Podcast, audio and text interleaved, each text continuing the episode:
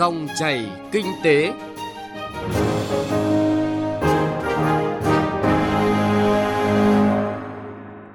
Quý vị và các bạn đang nghe dòng chảy kinh tế trên kênh Thời sự VOV1 của Đài Tiếng Nói Việt Nam. Chương trình hôm nay có những nội dung đáng chú ý sau đây.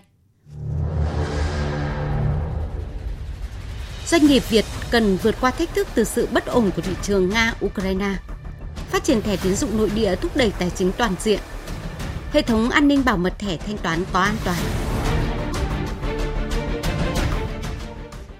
Thưa quý vị và các bạn, dưới tác động của xung đột Nga-Ukraine, nhiều doanh nghiệp cho biết hiện nay đang ở thế dò dẫm và không thể lên được kế hoạch sản xuất kinh doanh của mình sang thị trường nước Nga. Các chuyên gia kinh tế cho rằng trong bối cảnh còn nhiều yếu tố bất định, cuộc xung đột này sẽ có những tác động trong trung hạn và dài hạn đến các hoạt động kinh tế nói chung cũng như doanh nghiệp xuất khẩu. Tuy nhiên, nếu biết nắm bắt, đây sẽ là cơ hội tốt để doanh nghiệp Việt biến nguy thành cơ. Ghi nhận của phóng viên Nguyễn Hằng.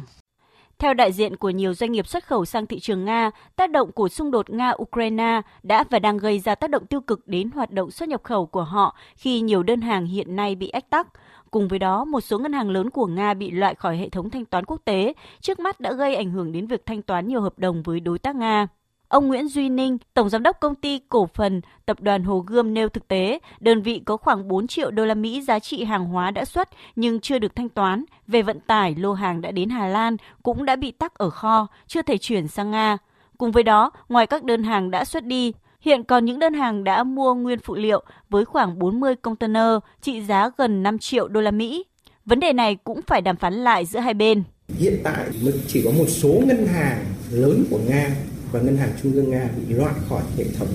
thanh toán quốc tế. Nhưng mà khi leo thang lên thì chắc chắn có thể loại tiếp một loạt các ngân hàng khác nữa, thì toàn bộ dòng chảy sẽ bị gần như khựng lại.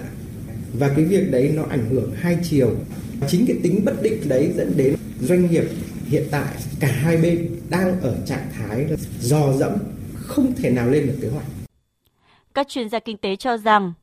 để ứng phó với khủng hoảng các doanh nghiệp cần tính toán đa dạng hóa thị trường và nguồn cung bởi việc chỉ tập trung vào một vài nơi đã cho thấy rõ những rủi ro thời gian qua. Cùng với đó, đa dạng hóa đồng tiền thanh toán để tránh tác động và rủi ro. Đồng thời cần chủ động đàm phán với các đối tác về phương án vận chuyển hàng hóa, phương thức kinh doanh. Các doanh nghiệp phải ra soát lại hợp đồng và hồ sơ pháp lý để đảm bảo chủ động trong trường hợp xảy ra tranh chấp. Ông Đào Huy Giám, nguyên trưởng cơ quan đại diện thương mại Việt Nam tại Tổ chức Thương mại Thế giới WTO cho biết trước mắt vẫn chưa thể dự đoán thời gian cũng như mức độ của cuộc xung đột đến đâu, do đó kinh tế vĩ mô của tất cả các quốc gia sẽ ít nhiều bị ảnh hưởng. Chuỗi cung ứng, vật giá, dịch vụ, dịch vụ tài chính, vì thế cũng sẽ bị ảnh hưởng sâu rộng và thậm chí có thể không phải trong ngắn hạn mà là dài hạn. Tuy nhiên, ông Đào Huy Giám nhấn mạnh, trong bối cảnh này, nếu doanh nghiệp biết chớp lấy thời cơ thì vẫn có cơ hội để phát triển. Ví dụ như chúng tôi trong những năm 70 và 80 là chúng tôi thực hiện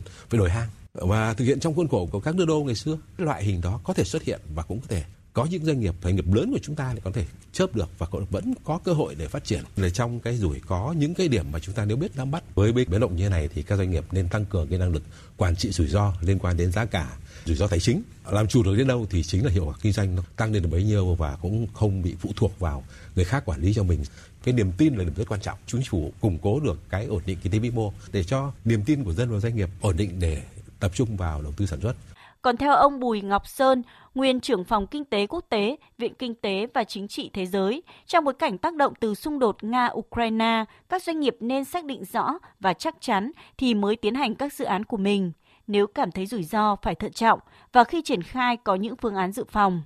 bản thân doanh nghiệp nên có những kịch bản về quản trị rủi ro tài chính, đặc biệt phải mua bảo hiểm dự phòng cho các kế hoạch sản xuất bởi lượng hàng tồn kho sẽ tăng lên, các đơn hàng có kế hoạch kéo dài thời gian hơn. Tuy vậy, theo ông Sơn, cần nhìn rủi ro này là cơ hội để đa dạng hóa thị trường, tính lại cấu trúc giá sản phẩm. Đây cũng là thời điểm tốt để doanh nghiệp Việt Nam khẳng định được uy tín của mình khi bước ra thị trường thế giới từ cái vấn đề này là vì các cái hỗn loạn như này thì người ta vẫn có thể tìm đến Việt Nam là cái nơi tương đối tốt. Thì nhân cái lúc này thì đừng có thấy là đơn hàng có đến tốt, hoặc là các cái cơ hội đến tốt thì đừng có tận dụng theo cái cách tức là có cái gì thì cứ thế mà mà bán để mà kiếm. Thì đấy là ngắn hạn mà phải tận dụng cái lúc này là làm thật tốt. Vì đây là cái thời gian quảng cáo không mất tiền, người ta đến đây để lại cái danh tiếng về lâu dài. Thì sau này khi thời cuộc nó qua đi thì chúng ta mới có thể có được cái vườn rộng ra nữa. Trong bối cảnh hiện nay, có những ý kiến cho rằng trong chung và dài hạn, doanh nghiệp Việt Nam nên cơ cấu lại và nâng cấp hệ thống logistics song song với đẩy nhanh và quyết liệt hơn, thực chất hơn, cải cách thể chế, môi trường đầu tư kinh doanh. Cùng với đó, cần tăng tính tự lực tự cường, sức chống chịu của nền kinh tế trong bối cảnh thị trường có biến động, chủ động phân tích dự báo để tránh bị động bất ngờ.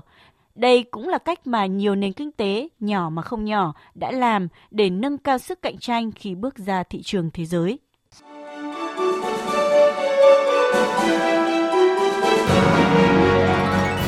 Dòng chảy kinh tế, Dòng chảy cuộc sống.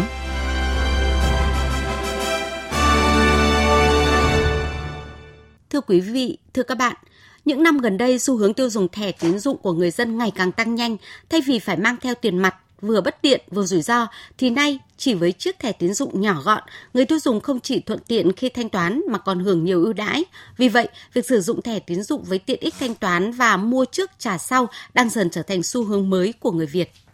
Trong 2 năm qua, đại dịch COVID-19 đã thúc đẩy người dân dần thay đổi nhận thức, thói quen và sử dụng thẻ tín dụng nhiều hơn trong mua sắm chi tiêu. Tính đến ngày 30 tháng 6 năm 2021, số lượng thẻ phát hành mới tăng 28% và tổng số doanh thu sử dụng thẻ đạt hơn 224.000 tỷ đồng, tăng 33% so với cùng kỳ năm trước. Trong 5 năm, từ năm 2017 đến năm 2021, số lượng thẻ tín dụng nội địa đạt mức tăng trưởng bình quân là 23,2% một năm, cao hơn thẻ tín dụng quốc tế là 17,18% một năm.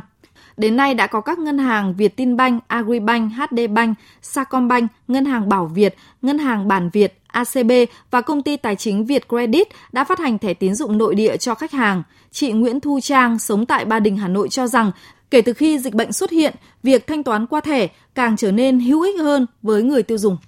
Cái sử dụng thẻ thì nó sẽ tiện hơn đấy. Với cả là mình không cần phải mang tiền mặt quá nhiều trong người. Với cái việc mình khi đưa tiền mặt và kiểu phụ tiền thì nó sẽ hơi bất tiện cho cả mình với cả người bán ấy.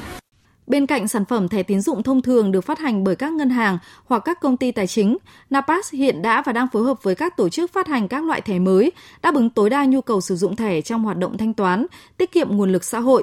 Thẻ đa ứng dụng là thẻ chip chứa nhiều ứng dụng bao gồm thẻ ghi nợ, thẻ tín dụng, đáp ứng đa dạng nhu cầu sử dụng trên một tấm thẻ duy nhất. Ngân hàng Agribank là đơn vị đầu tiên phát hành thẻ đa ứng dụng với sản phẩm thẻ đa ứng dụng ghi nợ và tín dụng Lộc Việt. Thẻ kép là thẻ được phát hành với hai chip trên một thẻ, bao gồm một chip dùng cho thanh toán bằng tính năng tín dụng và một chip dùng cho tính năng ghi nợ.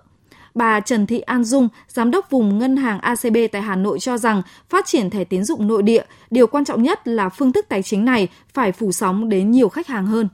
Chúng tôi dự kiến là cái tốc độ tăng trưởng về thẻ tín dụng nội địa cũng như là doanh số à, sẽ tốt hơn à, trong cái giai đoạn 5 năm vừa rồi. Tôi luôn hướng tới làm sao để có thể tiếp cận được nhiều khách hàng hơn, à, hỗ trợ về tài chính cho khách hàng toàn diện hơn à, và đặc biệt là chúng tôi muốn gắn kết với khách hàng nhiều hơn cũng như là mang lại trải nghiệm cho khách hàng tốt nhất. Ông Lê Văn Tuyên, Phó vụ trưởng vụ thanh toán Ngân hàng Nhà nước cho rằng, thời gian qua các tổ chức phát hành thẻ đã chủ động sáng tạo nghiên cứu, phát hành cung ứng các sản phẩm dịch vụ thẻ nội địa gắn với thương hiệu thẻ của Việt Nam, trong đó có thẻ nội địa là một điểm sáng. Nỗ lực này của các tổ chức phát hành thẻ nhằm đẩy mạnh thanh toán không dùng tiền mặt, thúc đẩy tài chính toàn diện để bao phủ dịch vụ thanh toán, tín dụng đến số đông người dân và giảm chi phí chấp nhận sử dụng thẻ cho các đơn vị chấp nhận thẻ. Chủ thẻ tại Việt Nam theo hướng đơn giản, tiện lợi, dễ sử dụng, giảm chi phí phù hợp với nhu cầu và khả năng chi trả của mọi người dân, doanh nghiệp. Ông Lê Văn Tuyền cho biết.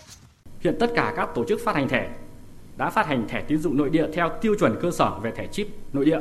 và đảm bảo các yêu cầu an toàn bảo mật cho khách hàng trong quá trình sử dụng thẻ, gia tăng các tiện ích sử dụng thẻ trong một hệ sinh thái đa dạng, ờ, thanh toán, giao thông công cộng nhanh chóng và thuận tiện, trả tiền xe buýt điện và metro trong tương lai. Việc phát triển thẻ tín dụng nội địa góp phần giảm chi phí sử dụng thẻ cho khách hàng như phí phát hành, phí thường niên, miễn phí hoặc có mức phí cạnh tranh so với dòng thẻ quốc tế. Đặc biệt là cung cấp thêm lựa chọn thanh toán cho thị trường với chi phí chấp nhận thanh toán có thể rẻ hơn cho đơn vị chấp nhận thẻ. Lợi ích chi phí như trên là cơ sở để các tổ chức phát hành thẻ, tổ chức thanh toán thẻ có thể nghiên cứu xây dựng các chương trình ưu đãi, khuyến mãi cho khách hàng, thu hút hơn nữa khách hàng mở và sử dụng thẻ tín dụng nội địa. Ông Phạm Tiến Dũng, Phó Thống đốc Ngân hàng Nhà nước, tin tưởng rằng các sản phẩm thẻ tín dụng nội địa sẽ phát triển mạnh trong thời gian tới. Để đẩy mạnh phát triển thanh toán không dùng tiền mặt, phổ cập tài chính toàn diện, và góp phần đẩy lùi tín dụng đen gắn với việc phát triển thành công của thẻ tín dụng nói chung và thẻ tín dụng nội địa nói riêng. Chúng ta có thể khẳng định vai trò của thẻ tín dụng nội địa trong bước phát triển mới của thị trường thẻ nói chung và thị trường thẻ nội địa nói riêng tốt như các sản phẩm đang có trong thị trường, rẻ hơn các sản phẩm đang có trong thị trường, tính năng như các sản phẩm đang có trong thị trường. Thế thì tôi tin tưởng rằng là không có lý do gì mà chúng ta lại không phát triển được. Thực tế đã chứng minh việc đẩy mạnh thẻ tín dụng nội địa mang lại lợi ích cho toàn nền kinh tế. Một mặt vừa tránh lệ thuộc tổ chức thanh toán nước ngoài, mặt khác thúc đẩy ngân hàng sớm hoàn thiện và làm chủ hệ thống thanh toán, nâng cao năng lực cạnh tranh. Đây cũng là công cụ tốt để đẩy lùi hoạt động tín dụng đen. Tuy nhiên, cho đến nay, số lượng khách hàng biết và sử dụng thẻ tín dụng nội địa còn chưa tương xứng với tiềm năng của thị trường gần 100 triệu dân ở Việt Nam. Bài toán đặt ra lúc này là làm cách nào để người dân hiểu về lợi ích của việc sử dụng thẻ tín dụng nội địa và sẽ thay đổi thói quen, ưu tiên dùng sản phẩm thẻ tín dụng của Việt Nam, từ đó góp phần đẩy lùi tín dụng đen, đẩy mạnh thanh toán không dùng tiền mặt và phổ cập tài chính toàn diện.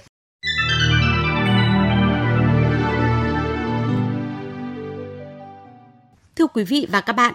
Tiếp theo là thông tin về sự phát triển của các loại hình thẻ ngân hàng tại Việt Nam khi công nghệ ngày càng phát triển, các phương tiện thanh toán online qua internet hay các loại ví điện tử ra đời liên tục thì cũng xuất hiện nhiều lỗ hổng trong việc sử dụng thẻ ngân hàng.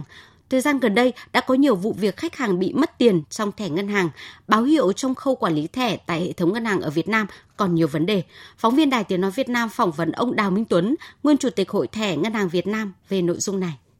Thưa ông, gần đây có một số vụ việc khách hàng bị mất tiền trong tài khoản. Có thể khách hàng và ngân hàng thì đều là người bị hại, nhưng ờ, câu chuyện về an toàn bảo mật cho khách hàng đang được các ngân hàng xử lý như thế nào? Khi mà cung cấp các dịch vụ ngân hàng, tiện ích ngân hàng, dịch vụ ngân hàng đại trên nền công nghệ thì các ngân hàng luôn luôn là phải tính đến những rủi ro là có thể xảy ra đối với khách hàng và đương nhiên là cho cả ngân hàng. Và các ngân hàng luôn luôn là đầu tư các cái hệ thống cũng như các giải pháp an toàn bảo mật đến mức tối đa để đảm bảo an toàn cho khách hàng cũng như đảm bảo an toàn cho chính ngân hàng. Thế cái, cái rủi ro trong thời gian vừa qua chủ yếu thì rủi ro đối với các dịch vụ ngân hàng điện tử và đặc biệt rủi ro đối với đối với thẻ à, rút thẻ ATM à, trong thời gian vừa qua cũng phải khẳng định một điều là các ngân hàng hiện nay là tập trung đầu tư rất nhiều các giải pháp khác nhau. Một lần khi xảy ra rủi ro thì các ngân hàng chia sẻ những kinh nghiệm về rủi ro Vậy thì tỷ lệ rủi ro khách hàng là chủ thẻ mất tiền trong tài khoản thì là khoảng bao nhiêu phần trăm ạ? Thực ra đối với thẻ là thẻ quốc tế và chúng ta trước đây cũng gọi là thẻ từ chung thẻ tín dụng mà quốc tế người thống kê thì thông thường thì do người ta là thống kê bình thường là khoảng 6%. Việc chuyển đổi từ thẻ từ sang thẻ chip mất chi phí của các ngân hàng như thế nào? Vì ờ, các thiết bị đầu cuối của chúng ta thì cũng phải trang bị từ thẻ cho đến các máy chấp nhận thanh toán thẻ. À, đương nhiên là việc chuyển đổi sang thẻ từ thẻ chip tăng cái chi phí rất nhiều cho các ngân hàng. Nhưng tuy nhiên đối với Việt Nam chúng ta thì với sự quyết tâm của nhà nước cũng như các ngân thương mại thì mặc dù chi phí đầu tư nó cũng lớn hơn nhưng để đảm bảo cái an toàn mức tối đa cho khách hàng thì các ngân hàng cũng vẫn triển khai cái việc này. Thì đương nhiên là cái đầu tư uh, liên quan đến từ cái phôi thẻ đến các hệ thống chấp nhận thẻ như POS như ATM thì về cơ bản đến nay các hệ thống hiện nay cho những thiết bị trong vài năm trở đây thì cũng đã hỗ trợ cái chip rồi. Thế cho nên là cái việc mà đầu tư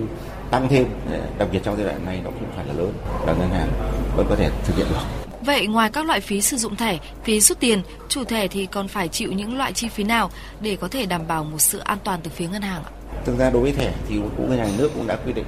chúng ta chỉ có hai loại phí đối với thẻ. Phí rút nếu mà rút tiền mặt thì là thông thường là là sẽ phải trả phí vì cái chi phí về tiền mặt để cho khách hàng rút tiền mặt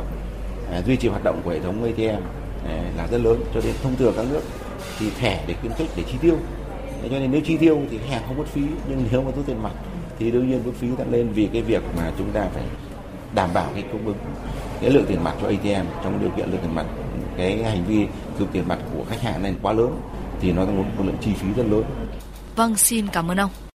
Quý vị và các bạn vừa nghe nội dung về phát triển thẻ tín dụng nội địa tại Việt Nam và dòng chảy kinh tế hôm nay cũng xin được kết thúc tại đây. Chương trình do biên tập viên Bảo Ngọc và nhóm phóng viên kinh tế thực hiện. Xin chào và hẹn gặp lại quý vị và các bạn trong các chương trình sau.